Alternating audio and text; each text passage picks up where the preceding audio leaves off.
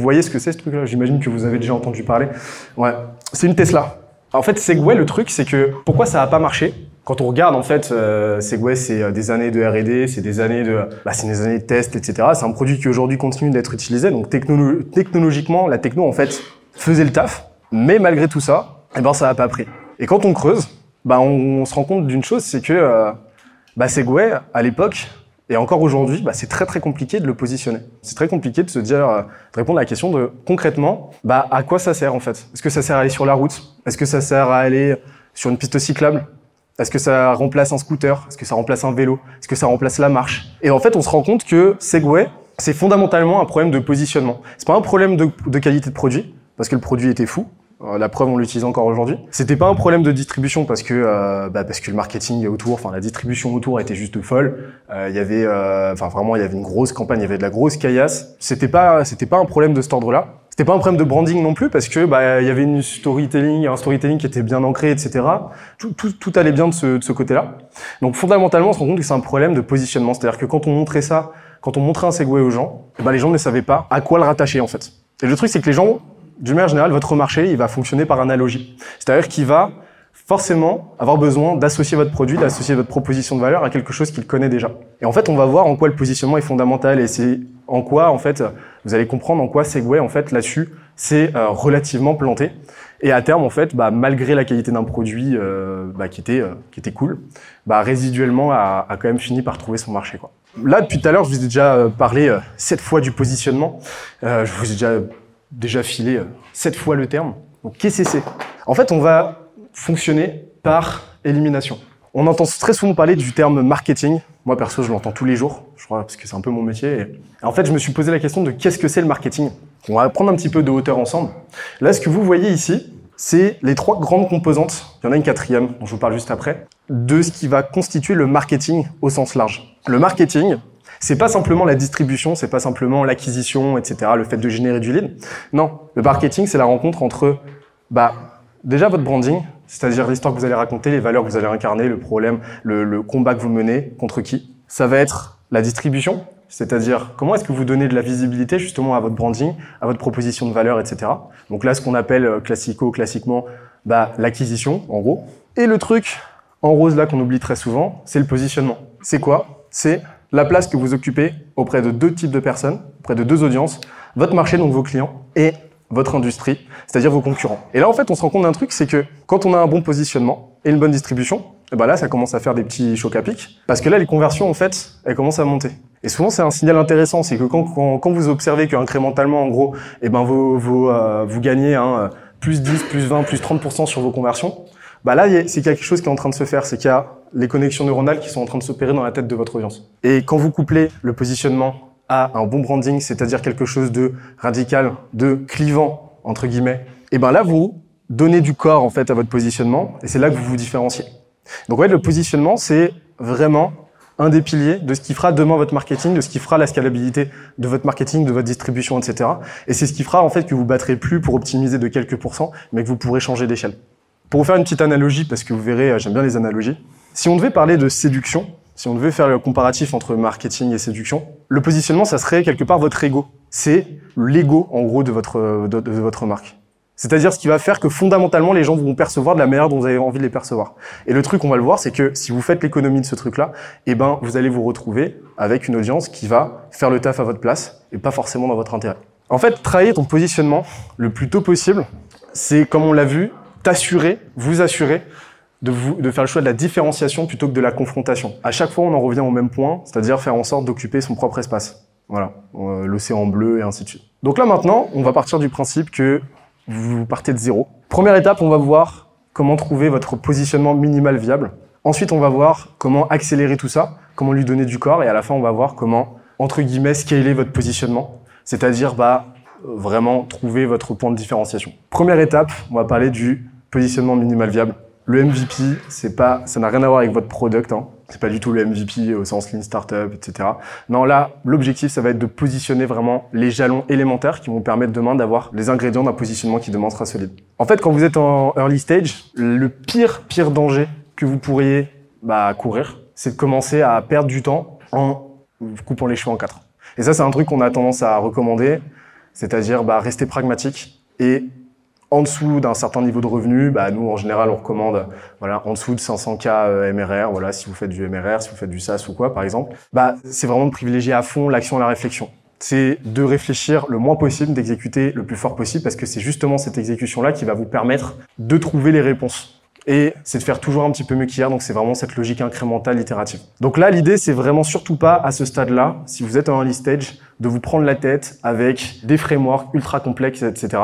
Et là, on va voir justement comment poser ces bases-là. Comme on l'a vu, le positionnement, il est évolutif et descriptif, d'accord? C'est-à-dire que c'est pas du tout quelque chose que vous allez décider de prime abord. C'est exactement comme le product market fit en fait. C'est absolument pas quelque chose que vous décidez. On décrète pas qu'on a son product market fit et euh, on se repose pas sur des signaux forts, sur des signaux faibles, etc.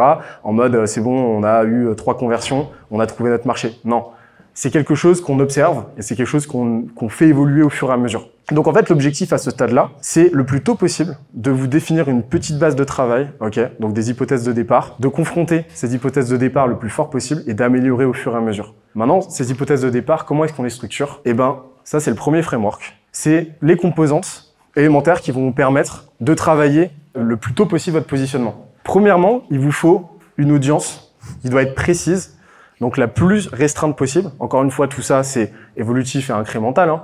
Donc à l'instant T, faire en sorte d'avoir une ou des audiences correctement définies. Euh, vous appelé ça comme vous voulez, des personas, des ICP, etc. Et faire en sorte d'améliorer le plus possible au fil du temps votre compréhension de cette audience. Ensuite, c'est un job to be done qui est clairement identifié. Alors un job to be done, c'est quoi? Le job to be done, c'est l'action que votre produit permet hypothétiquement à votre client euh, de faire en fait. Voilà, quoi que cette phrase veuille dire. Tout ça doit être distribué, rendu évident, compréhensible, de manière claire, précise et concise par un message. Et en fait, si vous avez ce triptyque-là, eh ben, là, c'est écrit petit, mais vous avez un, ce qu'on appelle un audience problem fit, c'est-à-dire que vous assurez d'adresser un problème auprès d'une audience, le tout avec cohérence. Vous avez une proposition de valeur forte et vous pouvez diffuser tout ça de la bonne manière parce que vous savez quel message diffuser à quelle audience et donc nécessairement via quel canal.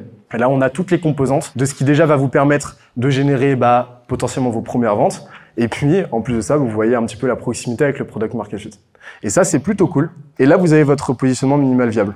Donc, vous voyez, pour commencer, il n'y a pas forcément besoin d'énormément de choses. Et c'est fondamental, en fait, de commencer le plus tôt possible.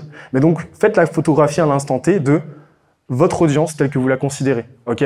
Aujourd'hui, on adresse quelle audience? Qu'est-ce qu'on fait pour elle? Quel problème on résout? Qu'est-ce qu'on lui permet de faire? Quelle tâche on lui permet d'accomplir avec notre produit, avec notre service? Et comment est-ce qu'on le lui présente. Et là, vous allez voir que tout ça va se dessiner petit à petit. Et donc, en fait, il faut absolument, une fois que vous avez défini ces trois points-là, que vous définissiez votre proposition de valeur. Votre proposition de valeur, c'est euh, tout bon. Hein. C'est bah, on aide audience X à résoudre problème Y grâce à solution Z. Voilà. Ça, c'est le framework de base. Il y en a d'autres. Mais ça, au moins, ça vous permet de rendre votre proposition de valeur, enfin voilà, ce que vous faites compréhensible, audible, concis. Et enfin, votre stratégie de diffusion ou go-to-market, vous appelez ça comme vous voulez, on, y reviendra sur le go-to-market, servi par votre offre. Donc, offre à différencier de votre produit et de votre proposition de valeur. Et là, je dois quand même m'arrêter sur un truc, c'est que, voilà, il y a quand même un diagramme de veine, etc. J'adore les diagrammes de veine. Faites attention à pas tomber dans la complexité, surtout pas. Quand je dis minimum, c'est simple, ok? Le simple, c'est ce qui va vous permettre de garder le plus d'efficacité et de privilégier l'intensité. Donc, faites en sorte d'avoir une offre à ce stade-là la plus simple possible, ok, la plus intelligible. Si votre audience ne comprend pas votre offre, le mieux à ce stade-là, quoi que vous fassiez, c'est euh, de privilégier les calls, etc. Mais si votre audience ne comprend pas votre offre, ne comprend pas clairement votre positionnement, et là, un signal, un signal tout bête que votre audience ne comprend pas votre positionnement, c'est si euh, vous vous présentez comme un SaaS de euh, gestion de trésorerie et qu'elle vous dit ah bah non mais là en gros vous êtes un logiciel de gestion de paie. Voilà. Donc si elle utilise un autre terme à ce stade-là, euh, autre que celui que vous avez envie de véhiculer, c'est que là, vous avez un problème de positionnement. Et votre distribution doit être la plus simple possible. Donc là, c'est un canal le plus frontal possible, ok, le plus, entre guillemets, humain possible, justement pour créer ce relationnel qui va vous permettre de capter ces signaux. Et donc là, vous avez posé les bases de votre positionnement, vous pouvez avancer. Et là, l'idée, c'est vraiment de créer ce qu'on va voir maintenant, de créer cette logique itérative qui va vous permettre au fil du temps bah, de vérifier ces hypothèses, d'en formuler de nouvelles. Et en fait, c'est vraiment une boucle qu'on va chercher à mettre en place. Chez Skelesia, on a appelé ça la positioning flywheel. Donc, je vais vous présenter euh, ce que c'est. Vous allez voir, c'est très très bête. C'est un terme avec beaucoup de syllabes, mais c'est très très bête et ça marche très bien. Donc en fait, à ce stade-là, vous allez commencer à exécuter Ok, donc vous allez commencer à diffuser, euh, vous allez commencer à faire voir votre proposition de valeur, votre message, etc. par un maximum de monde. Voilà, c'est le principe. Vous allez faire des posts LinkedIn, euh, vous allez faire faire de l'ads, vous allez envoyer des calls d'email, du call call. Voilà, distribution. Vous allez commencer donc à recevoir des feedbacks qualitatifs. Bah, les gens vous disent ce qu'ils en pensent. Quantitatifs, bon bah en gros les performances de vos campagnes, votre taux de conversion et ainsi de suite, en gros vos métriques. Là en fait vous avez deux approches qui vont vous permettre petit à petit de vous repérer et d'affiner. Vous avez l'approche via positiva, c'est-à-dire qui consiste à extrapoler ce qui a été concluant. Ok, bon bah les gens ont bien réagi à ce message-là, ont bien réagi à ce verbatim-là, il y a un truc. Et via negativa, c'est-à-dire éliminer ce qui n'a pas été. C'est fondamental de bien déterminer les deux.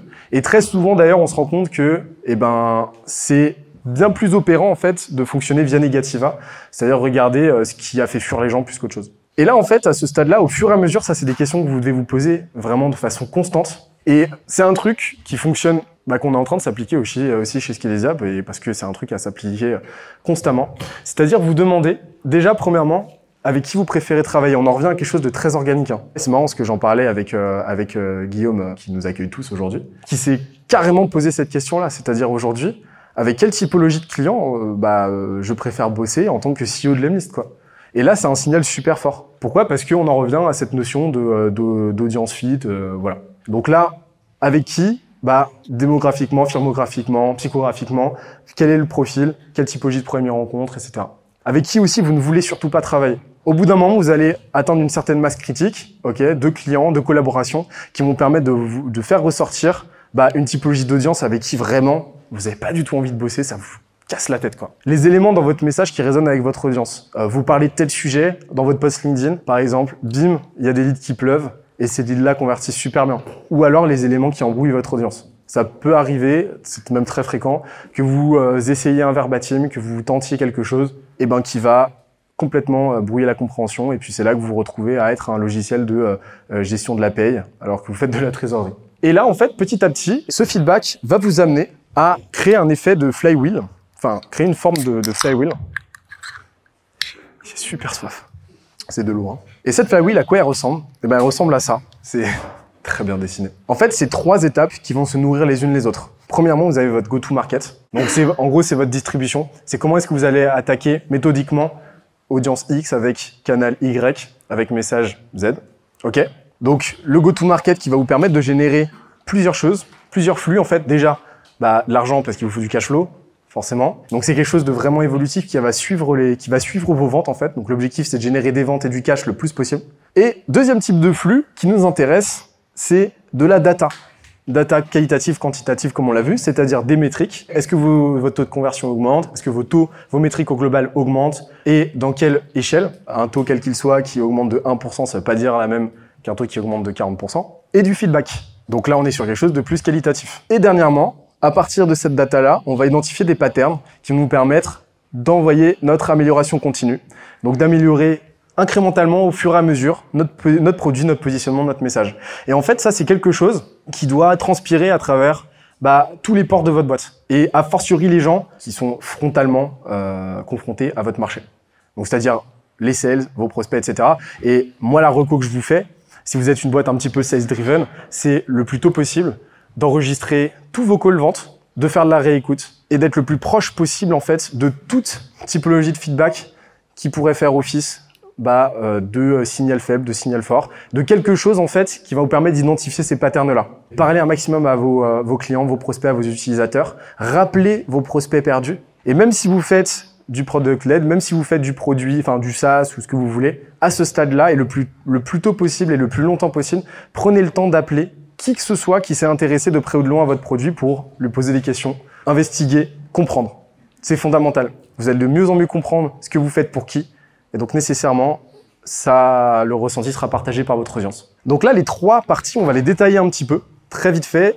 Qu'est-ce qu'on entend par go-to-market Une stratégie go-to-market, c'est un go, donc un seul canal de distribution avec un seul pipe commercial, bah, si applicable, hein, si vous êtes, euh, si vous faites de la vente concrète ou un funnel, voilà, si vous faites du low touch, avec une seule proposition de valeur à chaque fois et une seule cible ou une seule audience. Et là, vous avez une stratégie go-to-market concrète, et puis vous pouvez en lancer différentes euh, en fonction de votre capacité d'exécution, en fonction de vos moyens, vous pouvez en lancer plusieurs en simultané. Et ça, ça va vous permettre de gagner le plus possible en clarté pour avoir des feedbacks concrets sur ce qui a marché, ce qui n'a pas marché, etc. Et où est-ce qu'il y a de la perte. Ensuite, vos feedbacks, bah, assez simple. Les métriques, je reviens même pas dessus parce que c'est évident, euh, vous avez une petite idée des métriques à regarder quand même, enfin taux de conversion, euh, etc. Taux de euh, taux de sign-up et ainsi de suite. Vous allez faire de le plus d'interviews possible et vous allez observer vos utilisateurs, vos clients d'autre part, regardez ce qu'ils font autant que possible, le plus souvent possible, le plus méticuleusement possible. Vous allez regarder leur utilisation du produit, leur compréhension du produit. Qu'est-ce qu'ils vous disent à propos du produit? Comment est-ce qu'ils le perçoivent? Avec quels mots ils le présentent? Leur niveau de satisfaction aussi. Et la valeur qu'ils reçoivent, à la fois quantitative, ok, donc l'impact que ça a eu, et quantitatif, c'est-à-dire les mots aussi, là aussi qu'ils mettent dessus.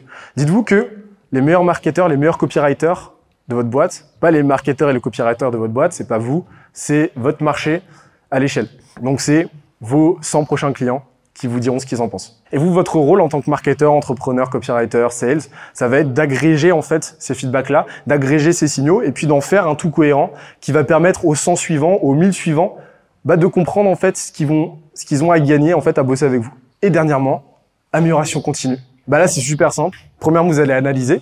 Donc la data brute, en fait, vous allez la transformer en pattern. Enfin, la transformer. Vous allez identifier les patterns parmi ces data, parmi ces feedbacks. Si vous avez parmi les 20 euh, derniers euh, appels de recherche utilisateur, euh, vous avez 14 fois le même verbatim qui est ressorti, bah, il y a de très fortes chances qu'il y ait un petit truc à creuser de ce côté-là. Ensuite, vous allez opérationnaliser. Donc ces patterns-là, en fait, vous allez en faire des specs. Ok, bah, qu'est-ce qu'on en fait maintenant? On a identifié qu'ils utilisent tel terme pour décrire notre produit.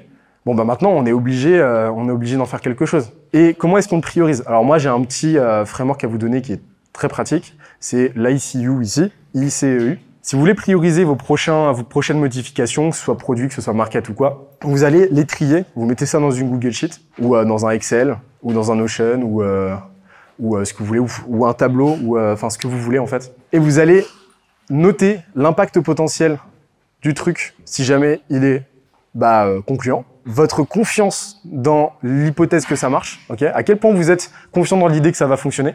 La facilité donc ease de mise en place et l'urgence. L'urgence avec double barème, d'accord? Donc le reste, les autres ICE, vous le notez sur 10, urgence sur 20. Et comme ça, vous allez pouvoir prioriser. Et puis après, vous exécutez. Bon, bah voilà, vous mettez en place. Et c'est vraiment ce troisième point, hein, l'exécution, qui va faire la diff. Je sais que c'est un mal très, très, très courant. C'est de vouloir tout faire parfaitement. Et donc, je me dois de vous rappeler un truc c'est que l'objectif, c'est jamais de faire parfaitement du premier coup et à fortiori pas pour votre positionnement. Dites-vous que là, on travaille, on est en train de parler sur une échelle de temps à plusieurs, nécessaires, potentiellement plusieurs années. Ça peut prendre énormément, énormément de temps de trouver un positionnement vraiment, vraiment solide. D'accord? Donc c'est pour ça que plutôt vous allez mettre en place votre méthode, votre méthodologie, plutôt vous allez mettre en place tous ces petits jalons, toutes ces briques élémentaires, et plutôt vous allez pouvoir bah, commencer à en récolter les fruits. Ok? Donc ne cherchez pas à faire parfait, cherchez à faire un petit peu mieux d'une itération à l'autre. Et c'est cette exponentielle-là, cet effet cumulé-là qui va vous permettre à terme de faire un truc vraiment, vraiment cool. Donc dites-vous que demain, le euh, MVP que vous allez définir n'est qu'un agrégat d'hypothèses qu'il va falloir aller tester, infirmer, confirmer. Mais rien, on l'a vu tout à l'heure, rien dans votre positionnement aujourd'hui, parce qu'il est évolutif, n'est euh, gravé dans la roche. Et euh, potentiellement demain, bah, tout va être réinventé parce que votre compréhension aura évolué. Chez Skelesia, on a changé peut-être quatre fois de message, dans la façon dont on le présente, etc. On n'a aucun mal demain, si on en ressent le besoin et si euh, notre évolution, enfin, si, si, notre compréhension de notre euh, produit, de ce qu'on fait, de notre service euh, évolue, on n'aura aucun mal en fait à complètement changer notre message, à complètement faire évoluer notre proposition de valeur, ce qu'on est en train de faire d'ailleurs en ce moment. Pourquoi? Parce que ça, bah, c'est un jeu infini quoi. Étape 3. Maintenant, vous avez mis en place votre data flywheel, enfin vous avez mis en place votre positioning flywheel. Vous avez du feedback en continu, vous avez votre go-to-market, ça cartonne, de mieux en mieux. Vos taux de conversion euh, augmentent, vos ventes augmentent, votre cible d'affaires augmente, vos clients sont de plus en plus satisfaits. La clarté dans votre compréhension du, euh, de votre produit, votre message, de tout ce qui constitue votre positionnement évolue dans le bon sens. Vos courbes augmentent. Voilà. Bref, tout se passe le mieux possible. Et au global, bah, vous observez dans une échelle de temps donné, eh ben, euh, votre boîte se porte de mieux en mieux d'un trimestre, d'un mois à l'autre. Voilà. Au bout d'un moment, bah, forcément, par la force des choses, vous allez atteindre une certaine masse critique. Dans X mois, potentiellement dans X années, vous serez, je pense, très nombreux dans votre boîte à ce moment-là. Vous aurez beaucoup de zéros aussi sur votre compte en banque. Va se poser la question de maintenant s'arrêter sur un positionnement vraiment ancré et là, rentrer dans une logique qu'on appelle de différenciation en tant que telle. Et ben là, en fait, on va voir comment scaler tout ça. Donc, petit récapitulatif. Votre go-to-market vous a généré des revenus et des données. Vos données vous ont généré des specs qui vous permettent d'améliorer tout ça en continu, donc votre produit, etc. Voilà, vous avez compris la passerelle aussi avec le product market fit, les deux se rejoignent. Vos specs ont donné des features, ces features ont donné de nouveaux axes de distribution pour votre go-to-market, vous ont permis de générer petit à petit de plus en plus de revenus, etc. Je vais pas vous refaire tout le topo, ok? Et tout se passe bien, mais sauf qu'il y a un problème, c'est qu'au bout d'un moment, eh ben en fait la flywheel elle, elle, scale plus parce que vous allez vous mettre à générer beaucoup trop de data, beaucoup trop de, de feedback et ainsi de suite. Et au bout d'un moment, ça va devenir compliqué et vous allez vous mettre à générer beaucoup plus de bruit que de signaux. Et c'est un truc nécessaire. Ce qui fait qu'au bout d'un moment, et ça c'est un truc qui se passe dans beaucoup beaucoup de boîtes qui commencent à atteindre une certaine taille, eh ben c'est que vous allez vous retrouver avec une boîte qui sait plus trop ce qu'elle fait c'est là qu'on se rend compte qu'il y a pas mal, par exemple, ceux qui étaient en freelance, qui bossaient en freelance et qui euh, avaient bossé avec des PME, avec des, des ETI, euh, e enfin des boîtes qui commencent à atteindre une certaine taille et qui ont quelques années derrière elles quand même, qui ont un peu de bouteille. Et eh ben vous commencez, quand vous discutez un petit peu avec les équipes, euh, vous, vous comprenez très vite qu'en fait il y en a pas mal qui n'ont absolument, finalement, aucune, enfin qui n'ont pas une, une, idée très nette en fait de ce qu'ils font, de ce que la boîte apporte, à qui, etc. On commence à avoir une certaine déperdition par rapport à ça et un certain manque de clarté. Et souvent, ça donne des boîtes qui sont, par la force des choses, parce qu'il faut bien choisir un jeu auquel jouer, qui commencent à jouer le jeu de la concurrence et qui vont commencer à renier sur leur prix, qui vont commencer à renier sur leur marge, qui vont commencer à se positionner par rapport au dernier move du concurrent euh, d'à côté, qui suit son propre cheminement en fait. Et en fait, l'idée maintenant, c'est de contrebalancer ça et de s'émanciper de ce délire. Comment? Avec les cinq piliers d'une meuf qui s'appelle April Dunford, qu'on a un petit peu revisité quand même, qui a écrit un livre qui est, euh, je pense, une des, euh, des, figures de proue du positionnement euh, mondial, qui a lu son livre Obviously Awesome? Lisez-le, vraiment, si vous, si, vous voulez, si vous voulez une ressource vraiment clé à lire sur, sur le positionnement, c'est ce livre-là, Obviously Awesome d'April Dunford. En fait, nous, on a récupéré son framework, que voici, et on l'a un petit peu réadapté. On va voir ensemble comment est-ce que, dans quelques années, donc là, on se projette, hein, mais comment est-ce que dans quelques années, vous allez pouvoir prendre du recul et de façon vraiment descriptive, regardez où vous en êtes. Premièrement, dans quelques années, eh ben, vous allez regarder les alternatives à votre produit. Donc ça, c'est ce que, par exemple, ce, ce aurait dû faire. Il y a trois types d'alternatives. Premièrement, il y a vos concurrents euh, directs, donc ceux avec qui vous tirez la bourre et ceux qui vous, euh, de qui vous voulez absolument vous démarquer, vous différencier. Ensuite, vous avez les produits de remplacement. Donc, en gros, c'est les concurrents entre guillemets indirects. C'est ceux que vos clients potentiels, votre marché, va choisir sans pour autant le nommer. Donc par exemple Tinder est en concurrence en direct avec les boîtes de nuit. Un SaaS de gestion de trésorerie en concurrence avec Excel. Et dernièrement, et ça c'est un truc qui est fondamental, dites-vous que vous perdez à peu près 25% de votre chiffre chiffre d'affaires, enfin en tout cas de vos ventes, faute d'une prise de décision. C'est-à-dire qu'il y a à peu près 25%, c'est euh, c'est une data, euh, c'est une data quoi, une stat, environ 25% des leads qui ne n'aboutissent pas parce que le prospect, faute d'éléments concrets, n'a pas pu prendre de décision et en fait préfère en rester là. Et donc, vous êtes en concurrence avec le statu quo. Donc ça, c'est les trois trucs à regarder. Bah, qui sont mes concurrents directs? Avec qui je me tire la bourre aujourd'hui? Par quoi mes clients potentiels me remplacent? Et qu'est-ce qui fait dans mon message? Qu'est-ce qui fait dans mon Qu'est-ce qui fait dans ma proposition de valeur? Qu'est-ce qui fait dans mon produit, dans ma, dans ma réputation, etc. Ce que vous voulez? Que mes clients à un moment donné, eh ben, se disent ah non, non c'est moins risqué que je reste comme ça. Deuxièmement, vos attributs uniques. Déjà, premièrement, aujourd'hui, qu'est-ce qui vous démarque? Qu'est-ce que vous faites? Et, de quelle manière Qu'est-ce que vous faites que, que, aucun de, de, vos concurrents ne fait? Vraiment, c'est quoi? Là le, le 20% en mode Pareto Qu'est-ce qui fait que euh, vos clients vous choisissent versus bah, vos concurrents potentiels, ainsi de suite? Qu'est-ce qui vous rend unique? Là, vous avez euh, deux types en fait. Vous avez les attributs endogènes, donc par exemple votre interface, et les attributs exogènes, donc par exemple la qualité de votre expérience utilisateur. Là, c'est euh, des exemples. Troisièmement, la valeur. Quelle valeur tangible ces fonctionnalités génèrent pour vos clients Donc là, l'idée, c'est de mettre des mots dessus.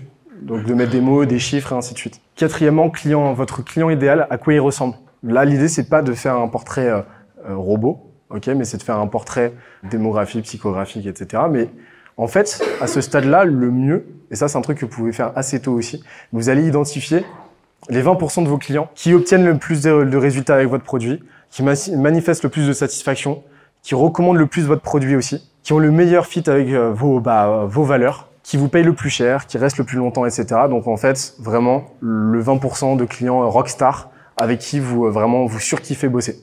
Et en fait, là, vous avez un axe de différenciation par le marché parce que vous pouvez demain, et moi je vous recommande à ce stade, de vous concentrer là-dessus, sur cette audience. Dernièrement, définir votre catégorie, c'est-à-dire mettre un terme concret, donc catégorie ou sous-catégorie, mais mettre un terme concret, comme si vous étiez dans un, le rayon d'un dans le rayon d'un magasin, ok? Et ben sur ce que vous faites. Là concrètement, je vous ai donné à peu près les bases à savoir pour demain bah, poser, positionner votre votre produit. Bah, en fait, au bout d'un moment, l'idée c'est quand même d'apporter euh, un agrégat euh, concret, ok, et euh, de, de tramer tout ça. Et en fait, un dernier petit framework que je, que je peux vous partager, qui est tout bête, mais c'est qu'au bout d'un moment, vous allez voir se dessiner différentes catégories. par exemple, chez Skilesia, on s'est rendu compte que au fur et à mesure, on était, enfin au fur et à mesure, qu'on était mis en concurrence, qu'on avait pour alternative, produits de substitution, etc. Bah, les boîtes de conseil, les, agences euh, qui, euh, font du done for you, etc., les boîtes de formation et ainsi de suite. Et en fait, le framework Nous sommes plus que vous permet de donner de la lisibilité sur comment est-ce qu'on se démarque par rapport à ces acteurs-là. Six étapes. Déjà, vous allez lister vos concurrents directs. OK Donc, vous allez récupérer tout le travail qu'on a fait au préalable. Vous allez lister les produits de substitution. Donc, en fait, vraiment, vous faites un inventaire de tout ça. Vous allez énumérer les caractéristiques de chacun des produits en question. Bah, quelles sont leurs fonctionnalités clés etc. Donc là, euh, un petit benchmark. Pour chaque point, vous allez écrire en quoi votre produit apporte le plus de valeur. En quoi, sur cette thématique, sur cette feature précisément, eh ben, votre produit se démarque. Si jamais vous séchez, eh ben, vous avez deux options. Soit vous améliorez la thématique, la feature en question, l'axe en question, soit vous le killez. Et en fait, d'un point de vue copywriting, vous commencez chaque paragraphe par nous sommes plus que.